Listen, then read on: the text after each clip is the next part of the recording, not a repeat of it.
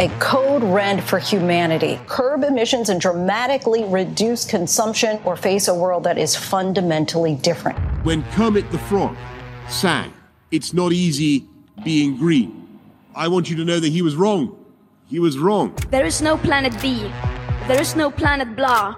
Blah, blah, blah, blah, blah, blah. It is unequivocal that human activities are responsible for climate change. If unprecedented changes are not made and made soon, there will be irreversible damage to the planet. Zero carbon. East Talk.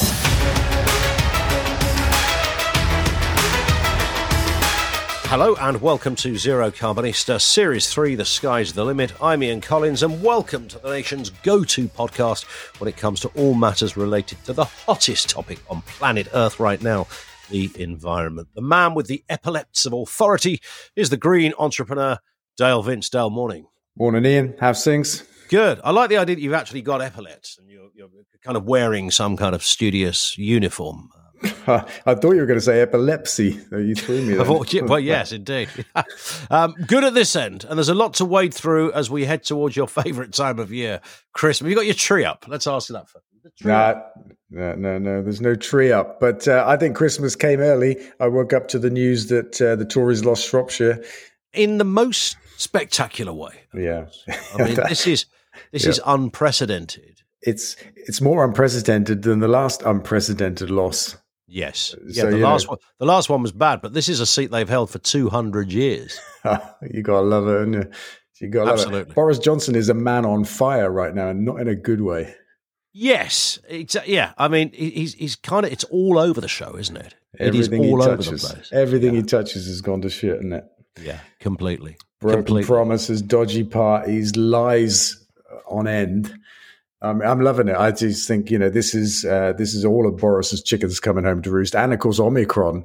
You know, I mean, the last thing he wanted was another blow up of the uh, virus, or the last thing any of us want actually. But you know, it's I think it's likely to sink the ship in his case.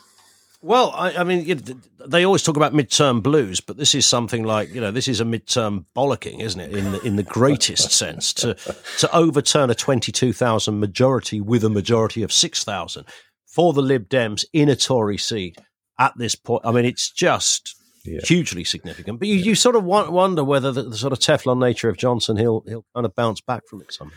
Yeah, you know, I don't think so. I think the um, the screen has fallen away. It's like the Wizard of Oz, you know, that Teflon thing. Yeah, yeah, he got away with it for so long, and and I think once once it's gone, it's like the emperor with no clothes. You know, once somebody yeah. says it, then it's it. It just falls away. I think he's done. Actually, I, I, think the series of scandals, the lies, the the ineptitude. I mean, everything. You know, it's all coming home now. And Brexit is still a still a mess, isn't it? I mean, Brexit is still doing more harm than the virus to our economy, which is incredible. No, I think uh, there's a there's a big day of reckoning coming. I can't wait. What about this story to start with then? UK energy suppliers will face new financial stress tests from January. When I first saw that energy companies will require stress tests, I thought that's just sort of the CEOs are going to be going through, you know, whether they can handle the pressure of running one. Yeah, I, I, when I read the headline, I thought, "Fucking hell! We've just had the biggest stress test in history." You know, um, this winter. Do we really need a stress test now? Because listen, if we can survive this, those of us that are left standing, we can survive anything. I mean, this is Ofgem classically shutting the door after the horse has bolted the stable door because we've just had this massive stress event, and those still standing are surely capable of standing anything. You'd think so, wouldn't you? After yeah. everything you've gone through, it's like that would almost be the stress test has already happened, right? That's right. I mean, it's way late. It's 10 years too late. What they really need to do is stress test new entrants. Don't let this happen again. That's a good point. Yeah. And, ask where their money's coming from. That would be reasonable, right? Yeah, absolutely. Uh, this from Duncan, who says, Dale, how did the grid get so damaged in recent storms that we took two weeks for some homes to get electricity again. Does this mean wind turbines and solar panels could also get damaged in big storms as well? Does it ever get too windy for turbines? Do did they generate lots of power in storms like that, or are they just switched off? He's asked about hundred questions. yeah, I was going to say there's a lot of questions there, but I, I Duncan's keep... getting his money's worth out of this. yes, I can keep tabs on all of that. Look, I think it was some power lines that came down, not the really big ones, not the national grid, but the small stuff. And as I understand yep. it, the weather made it harder to fix. That was all it was. That's what caused the delay. Sure. Um, windmills can be damaged by storms. Solar panels, yeah, a bit less so because they're lower down, a bit more sheltered. Obviously, wind turbines are stuck right up in the air and they t- tend to like uh, feather the props, protect themselves from the worst of the of the wind at about sixty miles an hour, something like that. Yeah, uh, a bit like furling the sails on a on a yacht, for example. You know, because there's a cube law relationship with wind speed. If you double the speed of the wind, you get eight times more energy. So you've got to avoid those those big peaks. But most modern windmills will generate peak output at about 20 miles an hour, and after that, they're feathering all the way just to keep themselves within the comfort zone. Wow. So, in terms of, you know, when you have, I mean, it sounds obvious, really. Maybe this is a really dumb question, but. Do it anyway. Lot, lot, lot, let's do it anyway. Uh, you know, lots of wind around during storms would be curiously beneficial. Yeah, yeah. Although you know we don't need storms, we need twenty miles an hour, and after that we don't get anything more from it. Um, ah, right. So that is the the, the yeah. point there. Yes, because otherwise yeah. they'd be going around like Billio, wouldn't they? Yeah. Yeah, and they might be they might be going around like Billio, but they're not making any more energy. Got it. yeah, yeah, yeah, yeah, yeah. Let's move to this story. This was disturbing. Bugs are evolving to eat plastic.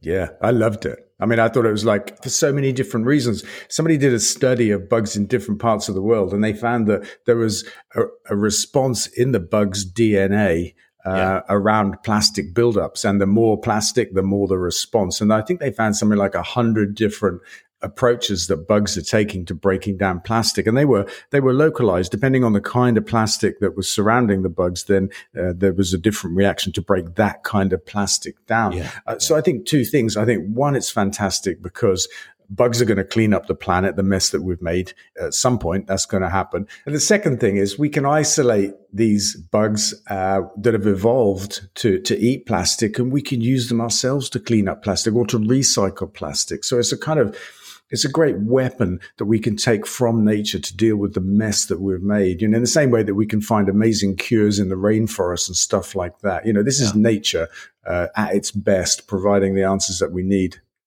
Here's a question from Neil uh, onto football. As a football fan, your game against Oldham turned into a bit of a thriller for a neutral supporter. what happened? Well, put some meat on the bones, if you would, Dale, for those who don't know what that means.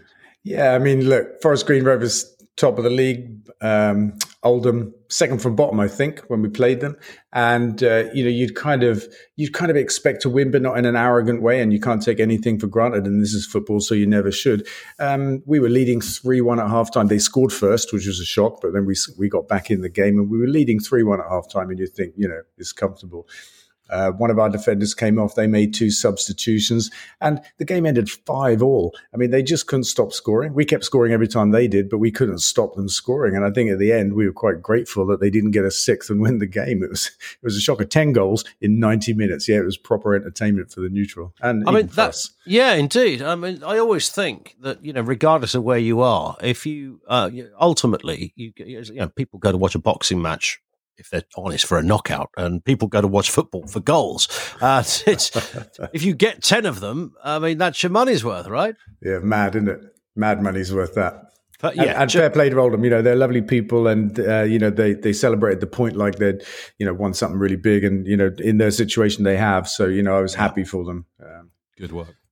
Um, what about this? Ministers are relying on an outdated energy security policy, according to leading academics, as escalating tensions between Russia and Western leaders propelled the gas market to record price highs. So we're in this curious place, aren't we, with, with, with our relationship with Russia and security? Yeah, and gas and fossil fuels generally and the climate crisis. Yeah, I mean, of course, we're relying on an out of date energy policy. To be honest, I didn't know we had one, um, but we need a we need a climate crisis energy policy. And if we had that, we wouldn't have a Russia problem, a gas sure. problem. You know, it just sure. wouldn't be there. And which is really interesting to me. So this energy crisis this winter has been incredible. You know, the, the price of gas now is six times higher than it was at the start of the year, and the answer to that is the same answer to getting to zero carbon and avoiding the worst impacts of the climate crisis. And it's to build renewable energy and to power ourselves completely with green energy and have that whole green revolution uh, ton of green jobs, that resilience in our economy that energy independence can give us. We just need to go on with it. We've got two reasons now. Where are Russia on all of this? I mean, in, in, terms of their environmental credentials, I mean, there's a bit of a stereotype here where we're likely to say, well, they haven't got any at all. You know, they, in fact, they're worse than Australia. But I mean, no, is that true? Nobody, is nobody is. Nobody's worse than Australia. That's true. Even you know, we, we talk about China, but we've discussed at length on this program that there are actually some really interesting movements in, in, in China's kind of policies when it comes to the environment. They're not stupid. They know what's going on. Um, but Russia, where are they? Honestly, I don't know where they are. Um, I don't know what they're doing on the environment front. They're obviously big producers of fossil fuels. Yeah. That's what I know. This from Carol on Twitter who says, I've got your audiobook. You sound all dramatic. I love it. I'm glad to hear that. It was a weird thing to do, and and kind of hearing my own voice in the headphones while doing this recording was was also weird. And the guy doing it said to me, "Look, my big tip to you is just to to big it up. You know, don't talk in a normal voice because it'll sound yeah, really kind of like you know deflated and dull." And uh, I did it over two days. The first afternoon was real challenge, and then that night I stayed at a hotel, met some interesting guys. We got slaughtered, and I did the second day with the hangover from hell, and it was my it was my best day. So uh, fantastic. Uh, it, it's kind of strange, isn't it? Even you know, doing what I do for a living all the time, it, it, it's still how you pitch something. I remember sort of early on when I started doing this job, and somebody asked me to do a voiceover for something, and I did the voice, and it was for sort of some educational video or something. And I could see that people were really disappointed by this. And they said, oh, could you just do it less newsreadery? And I did, did it again, did it again. And then I did it again and then again. And then they said, okay, thanks very much. And then I got an email saying, um, or a, a, call or whatever saying, um, yeah, thanks for all your time. We won't sadly be using you in the final version. Um, and I remember being absolutely deflated. And the reason it wasn't good enough is because I was shit back then. And it's as simple as that. Yeah. You learn, um, you learn. And when you kind of relax into something and stop thinking about it too much, mm. you actually provide your better work. Uh, yeah, I mean, I, have learned that actually relaxing in these podcasts, for example. I mean, that's changed since we did the first one. I used to treat them like an interview, but now it's a conversation, and that's completely different. and yeah, you know, doing this audiobook, you know, I thought, yeah, I know how to speak, I can talk, you know, that's but but I had to I had to learn a different thing. Yeah, um, and and I listened to Chris Packham doing it, and uh, it was he was impressive. Amazing. Packham knows his beans yeah, when it comes yeah, to a He's good. A microphone it. and a pair of headphones. Yeah. But the book's out, and um, you know we were like uh, last time I looked, within a couple of days, number three in the uh, Eco book uh, bestseller Fantastic. list, and um, yeah, yeah. and moving up the all-time, you know, all books combined chart. Um, good work. Somewhere in the five hundreds. I don't know. Good work. Um, let's talk about Drax. Uh, we've talked about Drax before, of course. Another Bond um, villain. Yes, it, well, I mean, you couldn't have named this more appropriately, really, could you? Drax burning wood shipped from America as green energy. Um, and the Daily Mail, who haven't always been on board with these kind of stories, are, are finally clocking what's going on. Yeah, I love it. I mean, here we go. The right wing press are getting on board. We spent all year working with the uh, Daily Express, of course, and they're completely on board. And I'm loving to see this because it needs calling out and it needs calling out by people on that side of life as well as on this side of life, if we have sides, which to a degree we do. Um, you know, what Drax are doing is hideous.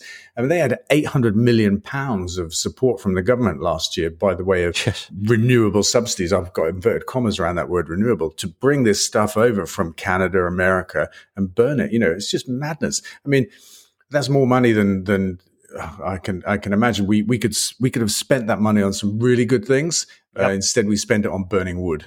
You can't make it up, can you? I mean, I know we we we use that phrase a lot on this program. You can't make it up, but actually, it is interesting that that's where we're at, and mm-hmm. somebody palming it off as environmentally friendly. Yeah, I, I, think we should change the change the term that we use and say you, you don't need to make it up. Final story before we go to a final question, Dale. Uh, you can finally buy a Sky Diamond.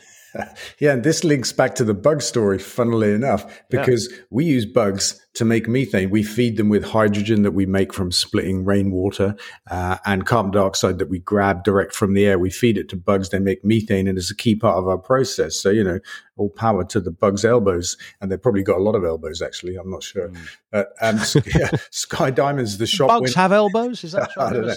In my mind's eye, they do. I've seen that on the Attenborough programme. The anatomy so, uh, of the bug.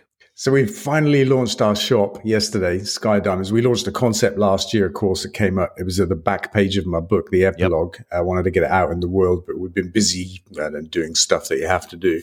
Got the website live yesterday.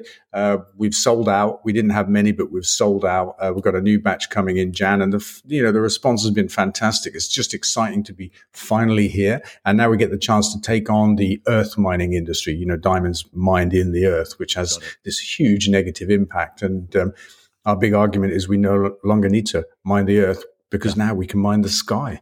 And uh, so it's quite an exciting time for us. Very exciting. And a final question from Francesca. With your campaigns for Nature Dale, do you really think 5G mobile signals are safe? Yeah, actually. I, I, mean, I didn't. Uh, why I've are looked. they not safe? Well, you know, that's right. I mean, I've looked and I can't find evidence to say that it's any different uh, to, to what's already out there, that it's any particularly worse for nature or for humans. David Icke will tell you differently. David Icke will pick you up on that. Yeah, no, I can't see it. And I have had a good look because, you know, as an energy company, we have customers talk to us about smart meters and say, you know, they're risky and all that kind of stuff. And then, yeah, and then 5G piggybacks on the back of that. But then, you know, you've also got anti vaxxers in the same camp, haven't you? Yep. You know, uh, it's it's an interesting kind of coalition of uh, of uh, feelings, let's say. Uh, it, well, it's interesting because the anti-vaxxers. I hadn't realised this to start with, but the the root of the anti-vaxxer thing is in extreme right-wing politics. Is that distrust for government and that belief that the governments can't be uh, relied upon to do anything at all, and ultimately they always mean you harm and this is what this is all about. And it was only when I was following a story from the, the sort of extreme right wing in Italy when years ago, this whole anti vax thing had a devastating effect on health because people were not getting vaccinated because they were scared of it, because they've been told to be scared of it. And this was all cobblers, basically. And then that's extended now into 5G, that it's watching you, it's frazzling your brain, it's tracking your movement, all of that kind of stuff. And it feeds ultimately into a political extreme right wing agenda. So, good reason to resist it from that point of view, if nothing else. Yeah, I mean, what I've read about 5G is that the signal is weaker, actually, um, and therefore we need more repeaters. But I mean, that doesn't sound like a threat compared to a yeah. more powerful signal that will penetrate walls and travel further. Yeah. I mean, uh, you know, I'm not a fan of um, mobile phones anyway. I, I, don't use one, but a lot of people do. I mean, yeah, indeed. God, nearly everybody does. Absolutely. You're not. You're not convinced. You're never going to get one. Well, I, I had one before, but I probably haven't had one for ten years or something. Wow. So you had one of the old bricks back in the I, day, did you? I had a brick in the. Um, ooh, we're talking early nineties, actually. Nice. Yeah. yeah. you were ahead of the game for yeah. a while. Um, no, no, I still am. Come on. oh, well, I was about but, to but say, not with phones. But not with phones. Yes, in many other areas. Dale, that's it for uh, this week. We'll uh, we'll speak in a week's time. Yeah, see you on the Christmas special. It, it will, yeah, it'll be our Christmas Eve program when we're we're back. So you look forward to ho. that. Yeah. Get your hat ready. I'll have the tinsel. Uh, don't forget, of course, you can download this podcast from your podcast provider, so you get each new episode automatically. Leave a review there as well if you want to get in touch. Email zero carbonista at ecotricity.co.uk and do follow Dale on social media twitter.com slash Dale Vince, facebook.com slash Dale Vince.